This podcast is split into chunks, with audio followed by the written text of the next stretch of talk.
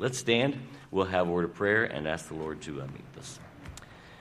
Father, thank you for this beautiful Sunday morning that you've given to us to come together as a church to worship, to sing your praises, to be drawn to you. And Lord, we pray that you would just uh, meet with us in a very special way. I ask that, God, you would uh, be with the Barillas and use them, help them to uh, continue to serve you there in Cameroon faithfully. And we thank you for their faithfulness over the years. And pray that you would be with Rachel and Jocelyn as they need to nail down salvation testimonies and recoveries and different things that are there. And God, we pray that you would uh, put your hand upon every aspect of this service that bring glory and honor to your name. And we will thank and praise you for all that you do. In Jesus' name we pray. Amen. Well, good morning. Happy uh, Palm Sunday to all of you. This is when uh, Jesus' triumphal entry into Jerusalem.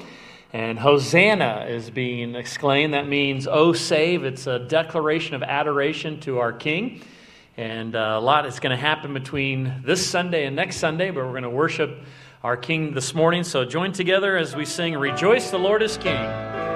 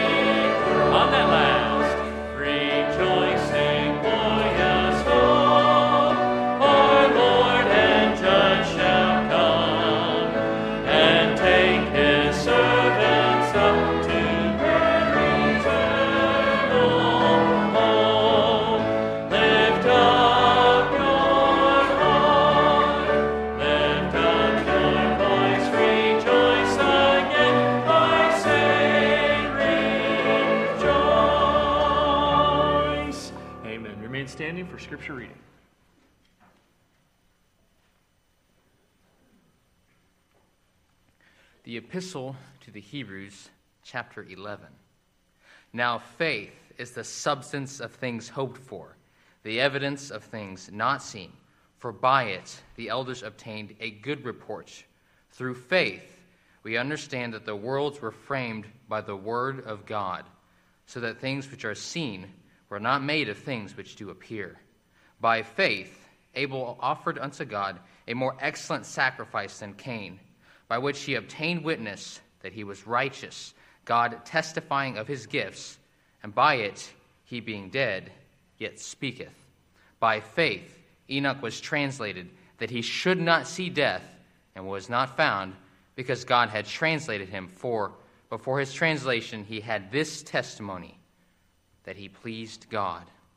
But without faith it is impossible to please him.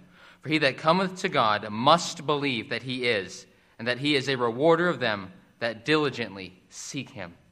By faith, Noah, being warned of God of things not seen as yet, moved with fear, prepared an ark to the saving of his house, by the which he condemned the world and became heir of the righteousness which is by faith.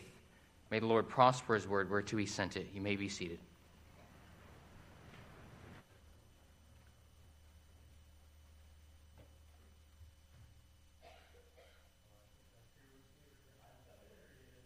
E-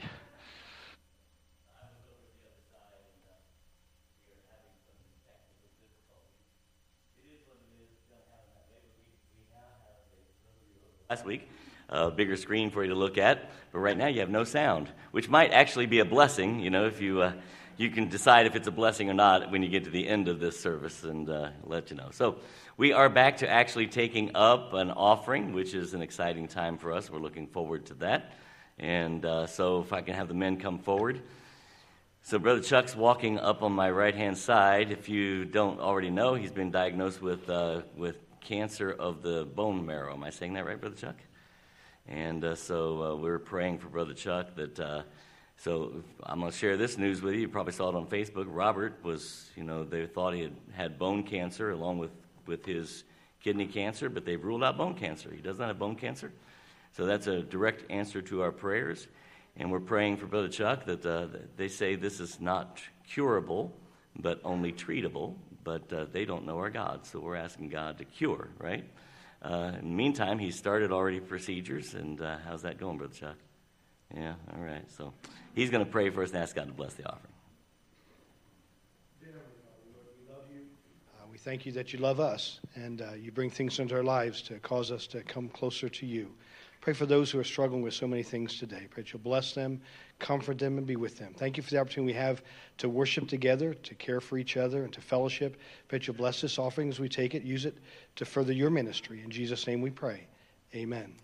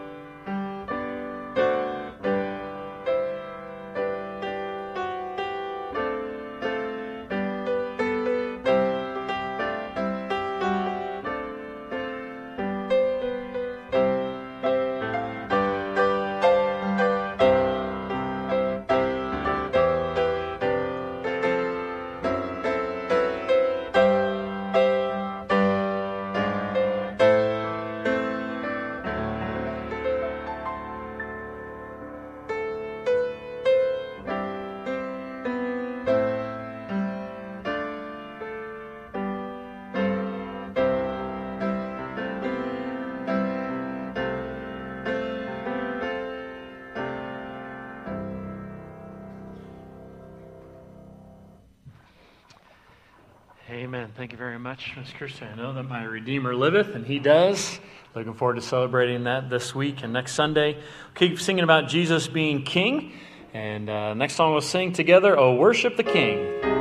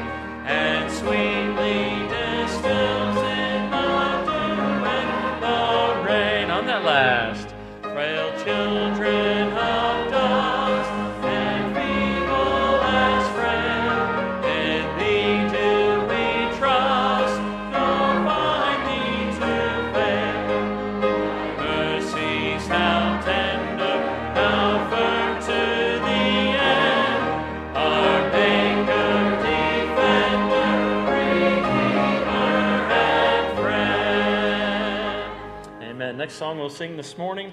I belong to the King, I'm a child of his love, and he never forsakes his own.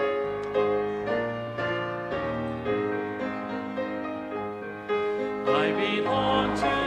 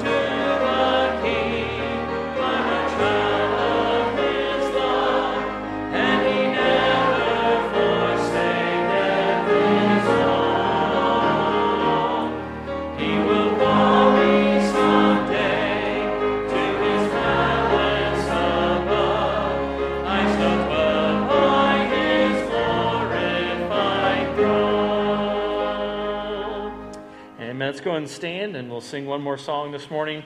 It's a new month, so we have a new hymn of the month. This is a pretty short song, it's just two stanzas, or two lines, there's four verses of it, about with today being Palm Sunday and Jesus' entry, and then chanting Hosanna to the King. Uh, we're going to learn together. Uh, so we'll sing the first verse a couple times, then we'll sing that second verse of Hosanna to the King.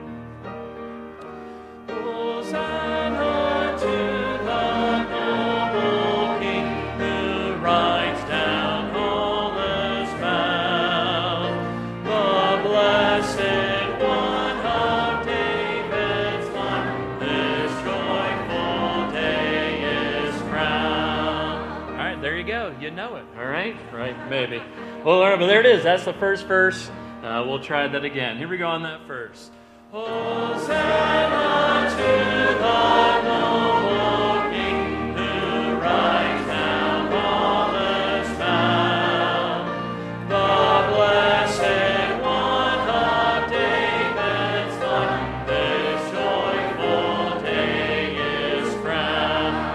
All right, second as the last.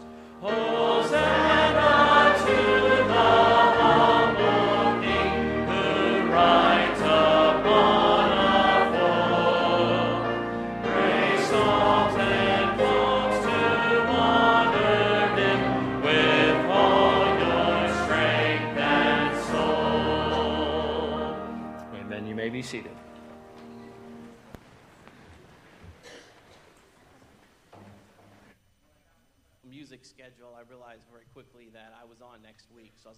I better find something. And so uh, I uh, picked a song, um, realizing all the other families that are going through the, their journey with the big C. And uh, I hope that this uh, encourages you uh, as it has me.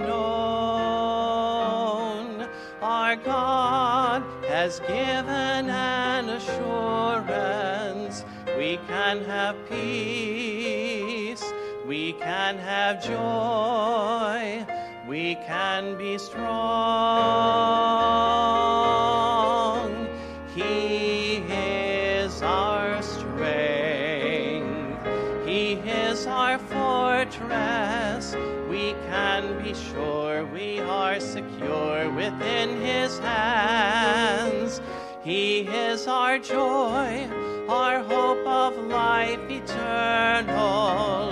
He is the rock, the solid rock on which we stand.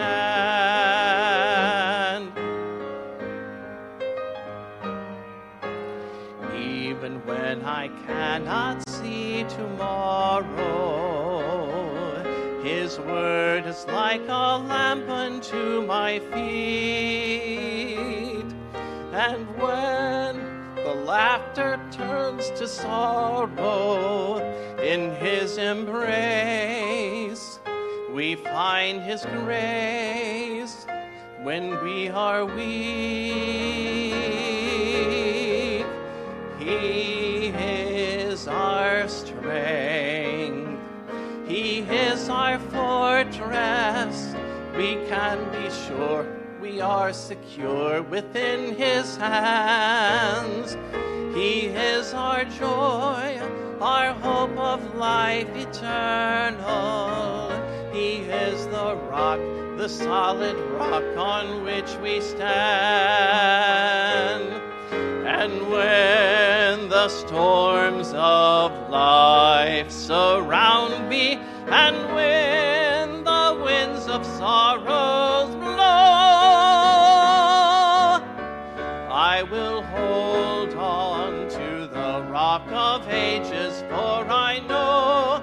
this one thing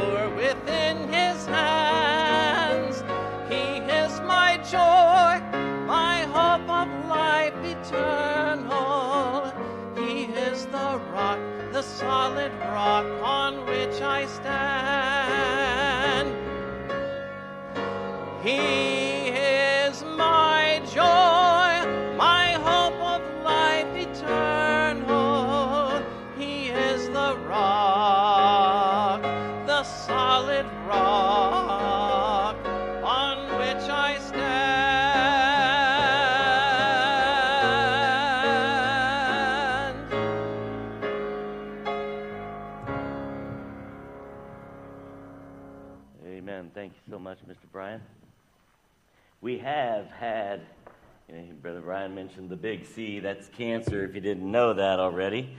And it's been an unusual uh, time for our church. I think Kim probably started it this last year anyway, and then moved on to Andrea and to Rob and, and uh, to Chuck. And I don't know if there's others. As soon as I start naming names, it's always dangerous in our church, you know, historically, uh, we haven't had a lot of this in the last 32 years. And so uh, that makes this last year so very unique. Uh, but Miss Andrea, praise the Lord, is uh, pretty much cancer free, waiting. You have to have a five year waiting period for all that to happen. And, but she rang the bell this last week, and so we're excited about that. Praise the Lord. Miss Kim's still battling, right? So you doing okay, Miss Kim? Still battling? And uh, you already know about Rob and Chuck. We brought you up to date on those. So um, anyway, so pray for one another. It's a lot of a lot of stuff for us to go through. This is everybody, and uh, this is kind of nice. Remember when we just do this all the time, set up chairs in the back and do all that kind of stuff, and it's fun. There's still plenty of wood. Uh, we're, uh, we're down a little bit. People are gone because it's spring break still, last weekend of spring break. Some people went to Pensacola to make college visits and things like that. And so we know there are people that are out, but, uh, you know, you're here and we're excited about it.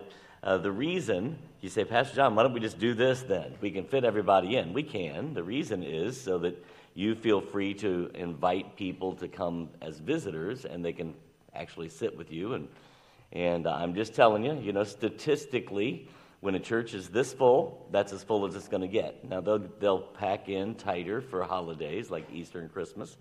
Uh, but the reality is, people don't sit shoulder to shoulder on a regular basis. That's just not what people like to do. And so, uh, you know, we're trying to accommodate growth and make that possible for you to feel free to invite people.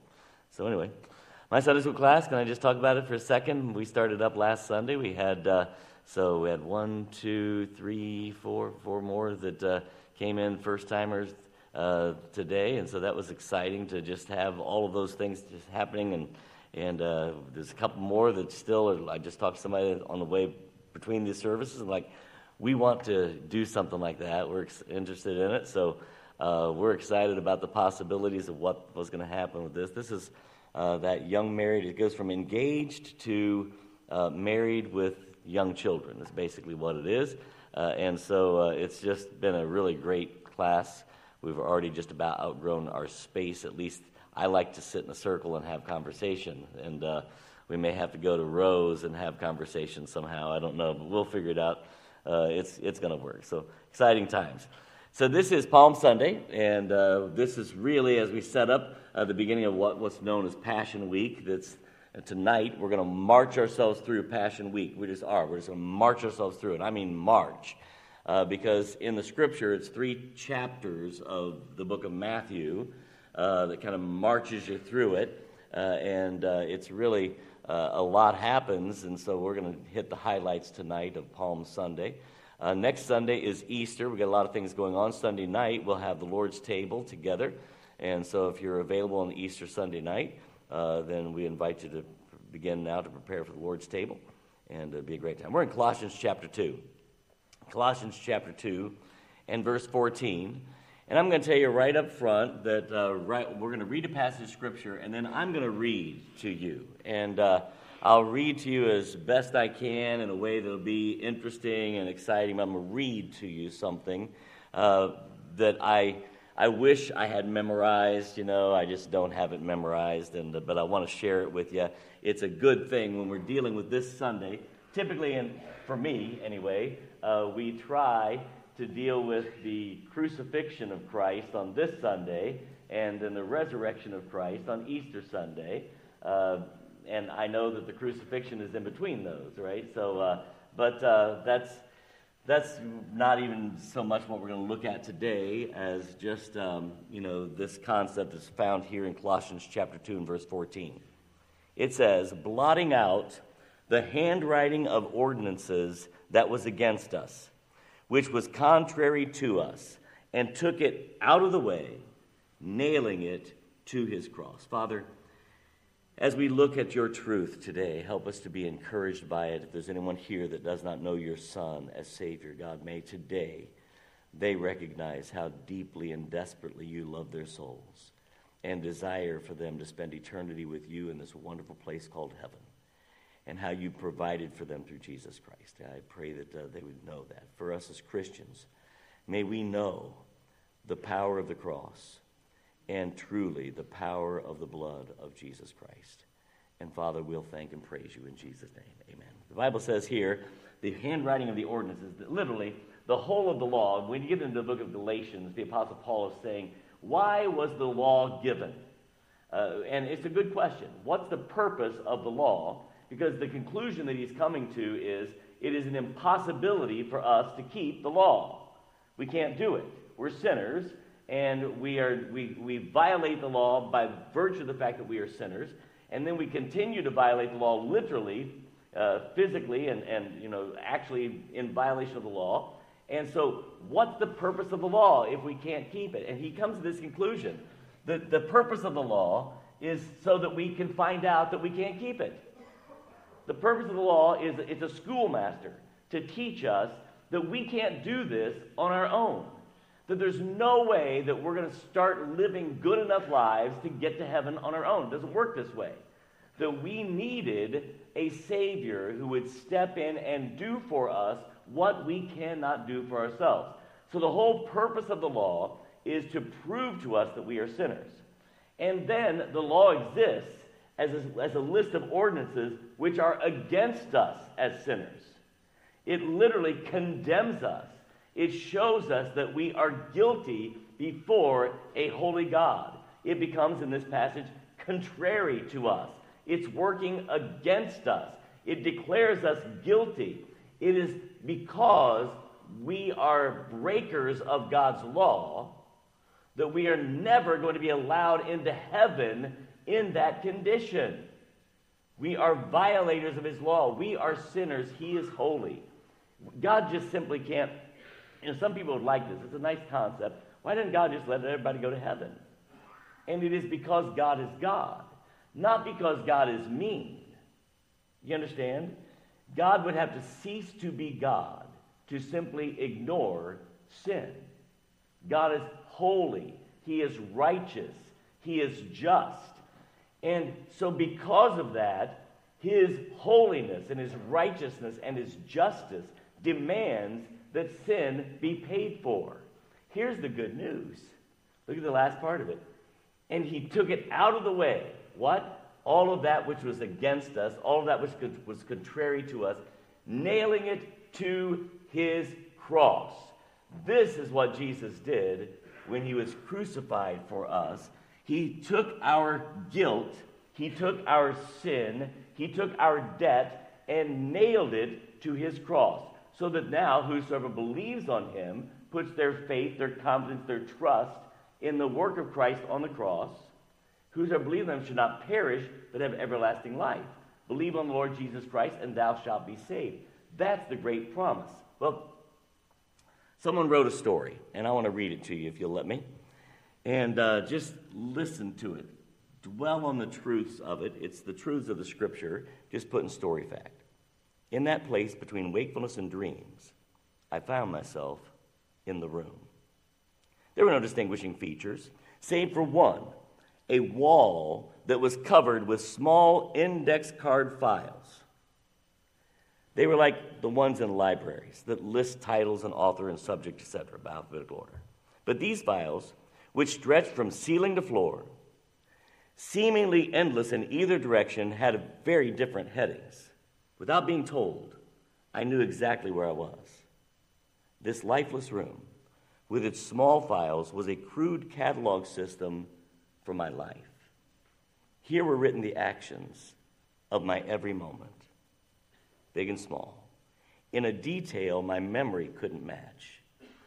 A sense of wonder and curiosity coupled with horror stirred within me as I began randomly opening files and exploring their content.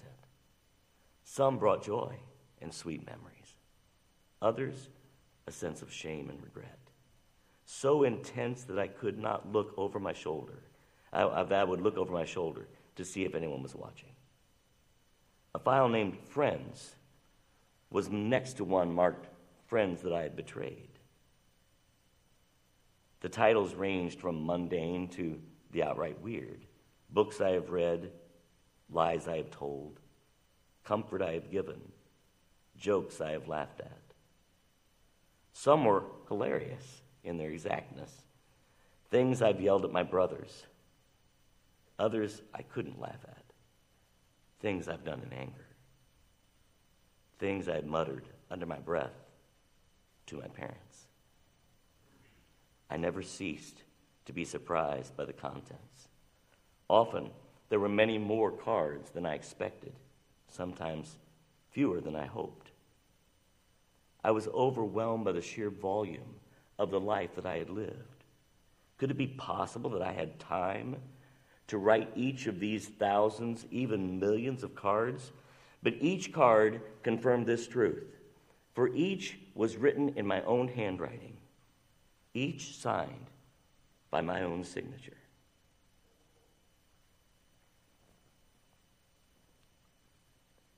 When I came to the file marked lustful thoughts.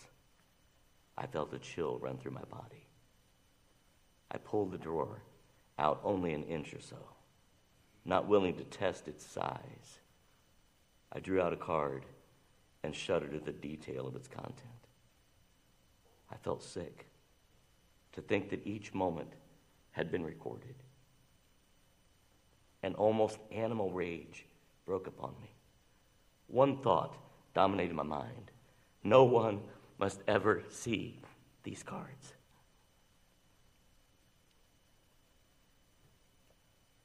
No one must ever come into this room.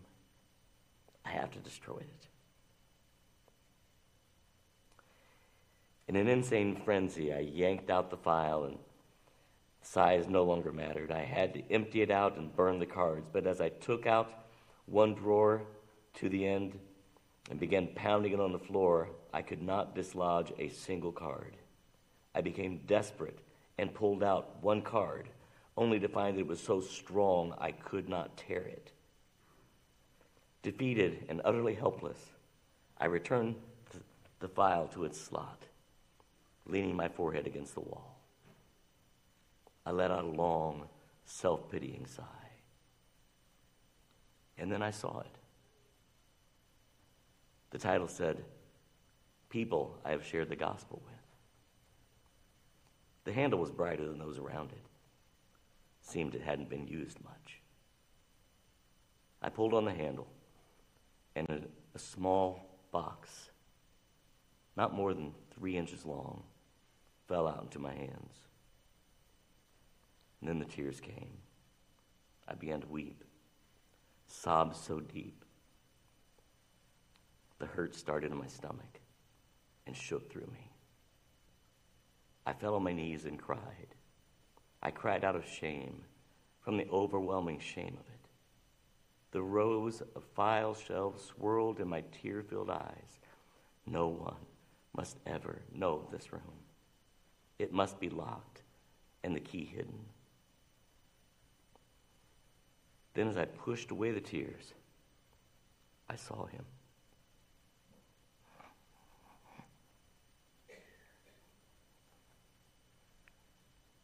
No, please. Not him. Not here.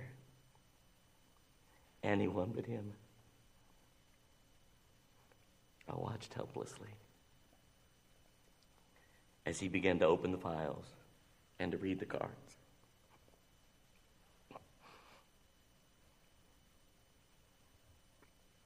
I couldn't bear to watch, to see his response. And in the moments I could bring myself to look at his face, I saw a sorrow deeper than my own. He seemed to intuitively go to the worst boxes. Why did he have to read every one? Finally, he turned and looked at me from across the room. He looked at me with pity in his eyes. I dropped my head and covered my face with my hands as I began to cry. He walked over, put his arm around me. He could have said so many things. He didn't say a word. He just cried with me. Then he got up, walked back to the files, and started at one end. He took out a file, and one by one began to sign his name over mine on each card. No, no, I shouted, rushing to him. All I could find to say was no, no, as he pulled the card. As I pulled the card from him, his name shouldn't be on these cards. But there it was, written in red so rich, so dark, so alive. The name of Jesus covered mine. It was written in his blood. He gently took the card back, smiled a sad smile, and began to sign the cards. I don't think I'll ever understand how he did it so quickly. But the next instant, it seemed, I heard him close the last file drawer and walk back by my side. He placed his hand on my shoulder and said, It is finished.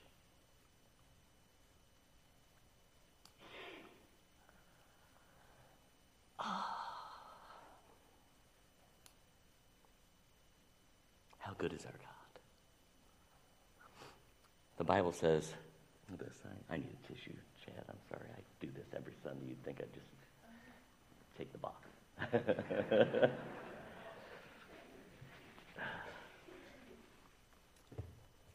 Bible says in 2 Corinthians chapter 5, verse 21, For he, God the Father, hath made him, God the Son, to be sin for us, who knew no sin, that we might be made the righteousness of God in him. So here we are.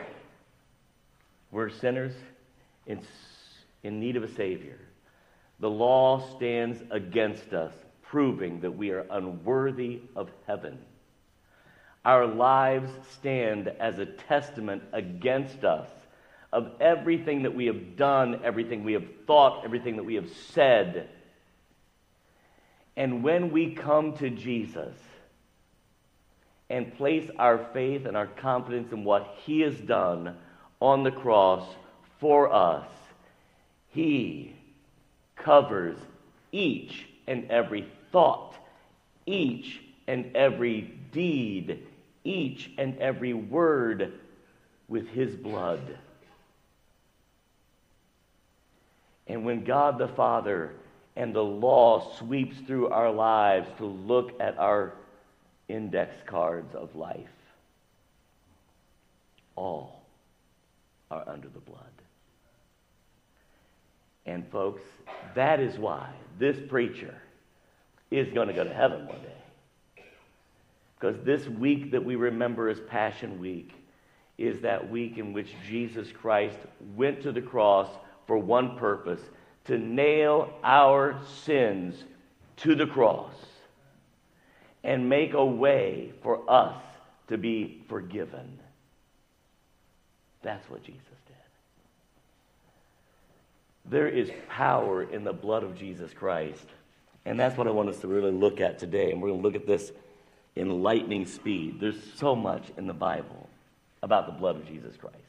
When you read the book of Hebrews, especially chapters 9, 10, right in there, it talks about the blood of bulls and of goats and how that they're not capable of doing what the blood of Jesus Christ is capable of doing.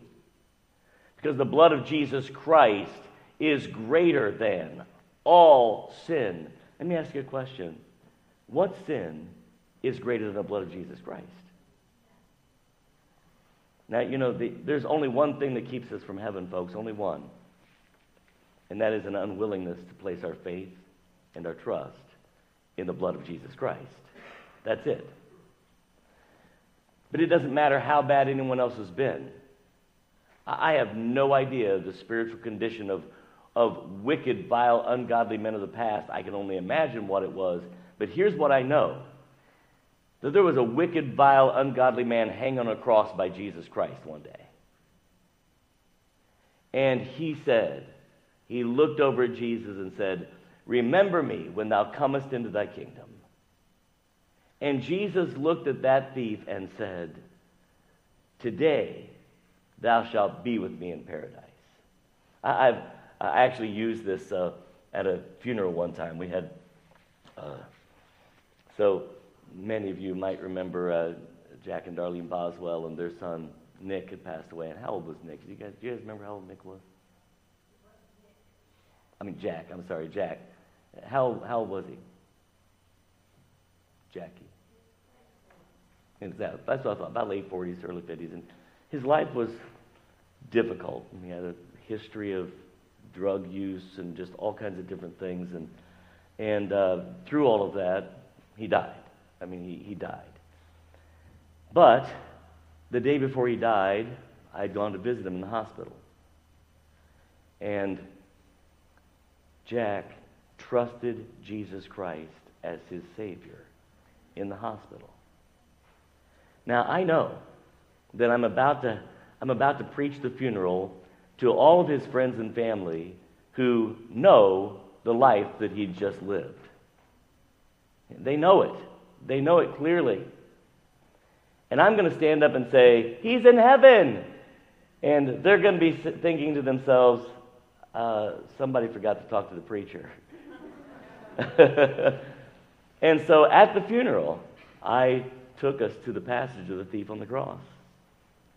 And I said, I've got some great news for you because the day before Jack died, in the hospital, he placed his faith and confidence in the blood of Jesus Christ as the payment for his sin.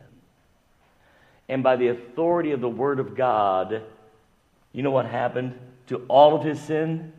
To all of his sin debt? It was nailed to the cross. That which was against him is no longer against him. It's been put upon Jesus Christ. And now he's in heaven. That, that's hard to imagine, but literally. So the, the truth is, if in some, you know, secret bunker someplace, Adolf Hitler called upon the grace of Jesus Christ, we can look to spend eternity with him. That may be offensive to us, but the reality is we're all offensive to a holy God. That's where we stand without Jesus Christ. That's where we stand without Jesus Christ. The grace of God that bringeth salvation hath appeared unto all men. And what a wonderful testament to the blood of Jesus Christ. And uh, just reading that story just overwhelms me because I know I can't remember every moment of my life, but I can remember enough to know that I don't ever want you to see that room.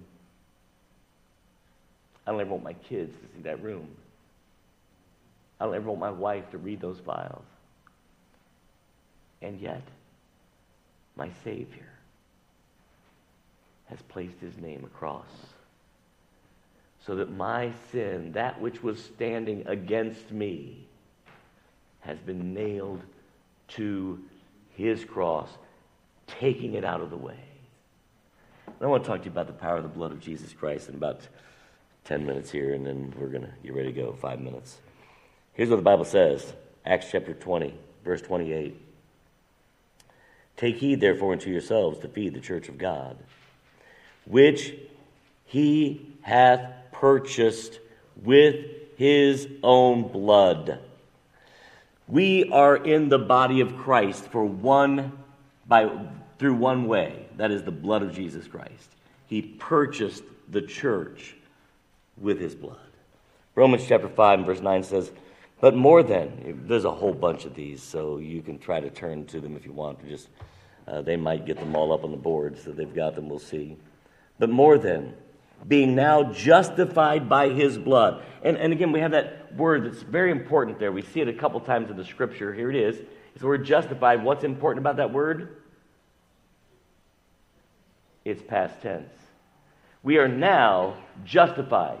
Not we look to be justified, we are now justified. It's a done deal.